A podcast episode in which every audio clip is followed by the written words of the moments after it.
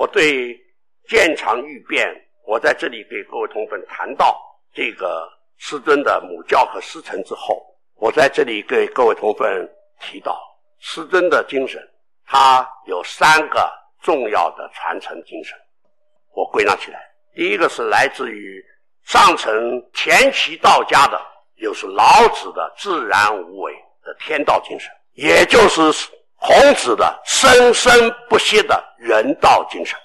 这是上层，中间所接的是北宋五子的儒道会通的道学精神。你们把教纲翻出来看，两百六十六页，很清楚的说是根据中国宋儒邵康节黄极经世的见解。你们看了以后，翻过来再往前面看，师尊引用了圣经来讲末节，世界的末节。他在这里边引用了过去世界上最多版本的书《圣经》，二六六页这个地方他又举的是邵康节的《黄极经世》，我等等再解释这一篇部分，大家看这个就可以晓得，他为什么不举别的？他为什么要举邵康节的？邵康节是北宋五子的龙头，邵康节先生他留下了一本《黄极经世》，到现在为止。所有在道学研究上，在义理的研究上，没有人能够超越他的一本书。北宋做第一把交椅的邵康节，做第二把交椅的宋濂期。宋濂期是以太极图说作为中心而起来的，这是中国文化的一个很重要的时期。尤其北宋的五子，为中国文化留下一个很重要的转折点。因为很简单，儒家的思想。从孔子之后，最重要的是在汉武帝的时候，他接受了董仲舒的意见，大作了百家，都从儒书之后，儒家的思想在汉朝是一个非常重要的高潮时期。我们在研究儒家思想时候，称之为汉儒的阶段。事实上，汉儒的阶段把孔子思想固然高高在上的抬起，也重重的甩到了九院里边。思想。几乎在那一代完全覆灭，然后到宋儒才真正的把儒家思想重新重建起来。主要的原因，北宋的五子他把儒家思想和道家的思想融合在一起了，是儒道会通形成的中国文化的再造再起的高潮。我在这里举个例子：邵康节先生在死的时候，张载先生在他旁边，两个大臣小臣先生在他旁边。他在死的时候，还在给张载先生在谈《黄极经世》，在谈气化的观念。到了最后垂危的时候，又跟大成先生讲了很多话。最后小成先生挤上去，就问邵康节先生：“他说，夫子，你会有什么话来教导我吗？”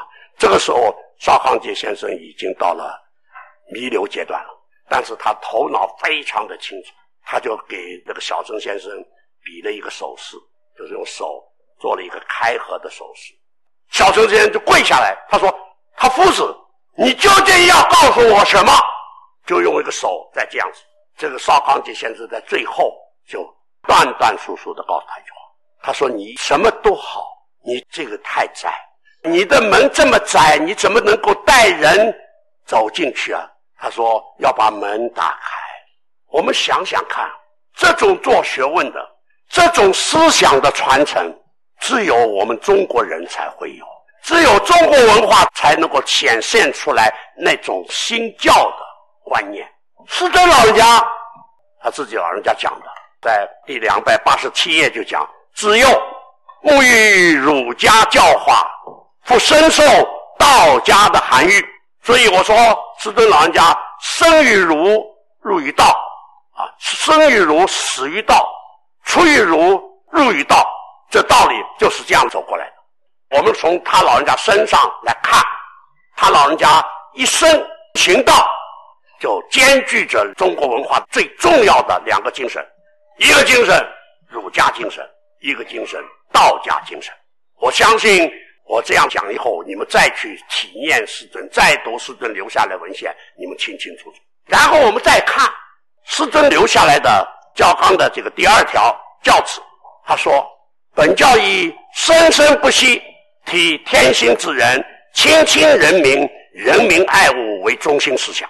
请问，生生不息天心之人，亲亲人民，人民爱物是什么？儒家的思想的精神，也是老子、道家留下来的精华。而这个是跟列为我们天地教的教旨所要努力的基本的精神。接着下来说，志在先进人道，正心修身，齐家治国，这是儒家的大学之道。再修天道，积功累德，救世度人，这是老子的基本的精神所在。然后再进而修持身心性命的妙道，恢弘天人合一的思想真谛。天人合一是张载先生留下来的指标。天人合一这四个字是张载先生留下来的。而换句话说，天人合一这个思想是老子和孔子的思想的结晶。到了宋儒的时候，列为所有中国文化的核心。这就是师尊留在这里。我们看从这许多的文字的记录里边，我们就很清楚的可以看到师尊的思想的源头，清清楚楚在这里完全告诉了我们了。我们翻到两百八十页，师尊在两百八十页他就说：“愿我世界各大宗教的大德们，勿忘各教教主当年先后奉命下凡，硬化人间一教的根源。”救世的动机，希望大家不分种族、不分宗教，一视同仁，相忘于无形，一致信奉全宇宙的唯一的主宰，一致崇敬全人类的共同上帝天地。这是师尊老人家提出来的呼吁，对各宗教之间的共同的呼吁。他接着下来讲：应运而生，为一本万书，万书一本，无中生有，包罗万象的上帝之教。他是天地教是应运而生的一个宗教了。他上帝之教是以中国儒家生生不息的天心之人为中心思想。大家看，师尊告诉各位同粉，我们的天地教的基本的精神，第一个是来自于中国儒家的生生不息的天心之人为中心思想，以人存心，天德天地好生之德，以人接物。契合圣人救世之心，人就是爱，这是孔子讲的。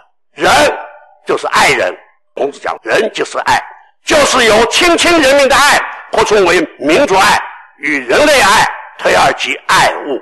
然后大家再看，在八十一页的最后一段，他说：“天地之教，天地之道，重在先进人道，再修天道，效法天地的天体运行。”积极向天奋斗，向自己奋斗，独见力行，潜心学养，双修性命，求得圣凡平等，以达天人合一、回归自然的终极目标。我们要注意，师尊在教纲的后面这一段文字中间，他有两个说法：一个是上帝之教，一个是天地之道。请各位同学要注意，它有很大的区别。师尊凡是讲上帝之教。都以儒家精神为中心。凡是师尊在文字里边用到天地之道，它都是以中国道家精神为中心。我在这里提出来以后，请各位同学自己慢慢去消化，慢慢去比对，你们就很清楚了。所以，他后面这部分就是以道家思想和老子的思想，天人合一、回归自然的终极目标作为中心。这个地方，我可以用师尊自己的文字，让各位同学自己去体会。我在这里举出师尊的思想从哪里来，然后师尊思想朝哪里走，更重要的，师尊怎么带领我们走进上帝的大门。我常常说，师尊老人家复兴天地教以后，他一手啪推开了两扇门，一扇门让上帝能够看到万生万灵他的子孙，看到人间；另外一扇门让我们人间能够直接。到达上帝，这两扇门是以中国文化打开来的。这让各位同奋从这个地方去了解师尊，再来看师尊留下来的所有的传承，跟我们天地教天人实学走过来的方向，我不再列举了，因为我把这个大的方向在这里提了。然后我要举一件事情，请各位同分注意，请各位同分翻到三百零七页。天地爱我中华民族，尤其爱我中华文化的老根，因为中华文化就是上帝的真道，而中华文化的老根正厚植在今天的台湾，所以我们必须在台湾顺应自然，迎合天心，负起复兴上帝真道、天地教的责任，方能化言和止战争。拯救天下苍生，方能进而以三民主义统一中国。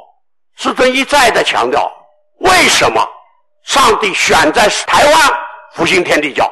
固然师尊在这里尽了他的努力，但是上帝可以拒绝。他为什么？因为上帝的真道就是中国的文化。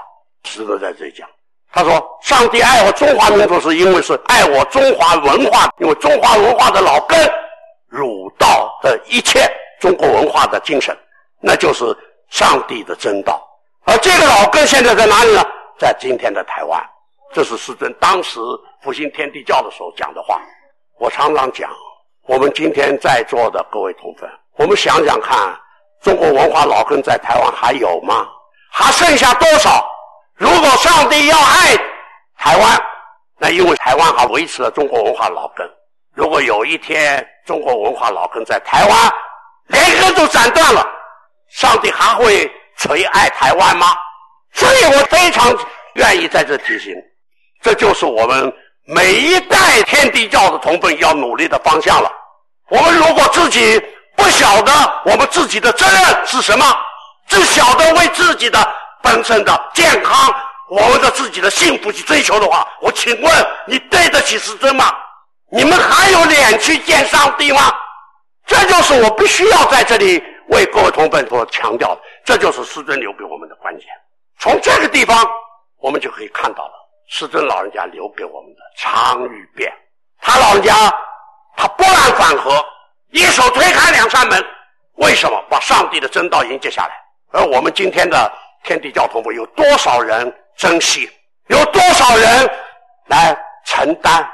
换句话说，我们今天不奢谈把上帝的真道在台湾推行，只要我们自己身体力行，中国文化就是让上帝的老根厚植在台湾，让上帝的真道在台湾继续发展下去的基本的方法，基本的精神之所在。各位同奋。师尊通过了北宋儒子的儒道会通的道学。我们现在在大陆研究中国历史文化的，尤其中国哲学的，他把宋明的合称为道学，不称理学和心学，都合称为道学。所以我要在这里给各位同奋来讲，现在我们都讲要修道，这个道从哪里来？修的什么道？大家都在讲修道，修什么道？我们都开口讲修道，闭口讲修道。我先请问，我们修什么道？你的道的精神建在了在哪里？很简单的，我给你们一个脉络。中国的道，我们都说是老子和孔子，都说来自于老子、孔子，因为我们大家都讲老子是道家的大家长，开山祖师。但是我要问，老子《道德经》所讲的道，是老子自己创造的吗？不是，因为老子在《道德经》讲到重要的部分，他都提到一句话：圣人说。都讲到圣人讲过的，换句话说，老子整理是老子之前留下来的话，也等于是今天在座的各位同奋记录的师尊留的话，一个道理。再换句话说，老子之前就有道，因为老子是在春秋的中期完成了这本书，而老子这个人是做历史，他是个史官，他称之为柱下史。孔子曾经跟他学过礼，孔子曾经去问过道，孔子自己不会言。孔子的弟子也不会言，因为他在做柱下史，柱下史就是国史馆。从前的国史馆是把历代的历史通通记录，通通留在里边。所以老子看了很多的资料，过去的历史，这些历史在过去老百姓、一般平民是要看不到的。老子看了，看了以后，他因为做史官的人，他有一个方向，他就把它整理出来了。他自己有的想要要东西整理出来，就是现在的《老子·道德经》。而孔子呢，从老子那里去学，他从周礼里边去学，然后孔子接触了鲁史，鲁国的国家国史馆，他两个人都是从国史馆里边整理出来前人留下来的很多的资料。于是老子完成了以自然为道的中心的天道，孔子以伦理伦常为中心的人道。而在这个之前，我们很清楚的可以看到，那是在老子之前的三代以前，那就是轩辕皇帝、神农以及尧舜禹汤这一个系列。换句话说，老子整理的道，前期的原始的道家是神农、轩辕、尧舜禹汤这三皇五帝留下的，那是原始道家留下来的精神。神农是以自然为中心。皇帝是以典章制度为中心，所以孔子继承了黄帝到周文王中间垂传下来的以周公建立起来礼制作为中心的人道，这就是原始道家和前期道家。换句话说，我们都说孔子是极其大成者，但是从来没有人注意过老子也是极其大成者。这是第一阶段。第二阶段，师尊常常讲的黄老道家，黄老道家是到了齐国的时候，齐桓公。管子的阶段中间，一直到了齐国的末期，在稷下完成的一个思想的体系，一个道家的体系。这个体系是以管子为中心，他开始就有了一个改变，因为老子跟孔子讲的道都高高在上了。老子讲的天道，孔子讲的人道，距离我们人都有一点距离了。到了管子时候，他又把它重新整理一下，在管子的屈原篇里边，第一句上来就说：“道者。”在天曰日，在人曰星。他道是什么？道距离我们不远，我们抬起头来一看，太阳，那就是道。那什么道？自然之道。在人，在哪里？每个人的心。我们回到自己身边，我们就可以体会到，就在心里边。然后在这个中间，太阳、天、星的人的中间，在管子里边就。建立了一个联系的管道，这个管道什么叫做气？就是气，这是黄老道家的思想的核心。换句话说，黄老思想他把过去老子、孔子以前所讲的天，用气跟心来联系起来，联系起来，于是就变成了黄老道家的思想，一直发展到后来。黄老道家之后，到了汉朝的末年，儒家思想起来。道家开始走向民间的时候，又开始有了单学道家，就是研究静坐的这个系统。这是从这样子开始。好了，我把这样的一脉络一讲以后，大家就晓得，到了北宋的时候，就把所有道家的思想在这里囊括起来。北宋五子都是出于道入于儒，然后构成儒道会通的道学的开始。今天。我们所修的道，我想很简单，就用我刚才讲的《管子》里面所讲的话：“在天曰日，在天就是日，在人就是心。道距离我们不远，道在自然，我们每天都可以看得到的，那就是长，就是长。太阳，我们每天都可以看得到的。太阳从东边起来，西边落下去，到晚上月亮再起来。但是明天太阳又从东边起来。”平平常常的事情，非常平常。而在人曰心，我每个人都晓得我心在这，心里边多变，自然也在变，我们的人心也在变。只要我们把握住它的长，就能够掌握住它的变。各位同粉，从这许多的观念中，各位同分再去想，再去看我们手头的资料，我相信你们就会了解，从了解师尊。更能够进入的了解天地教的精神。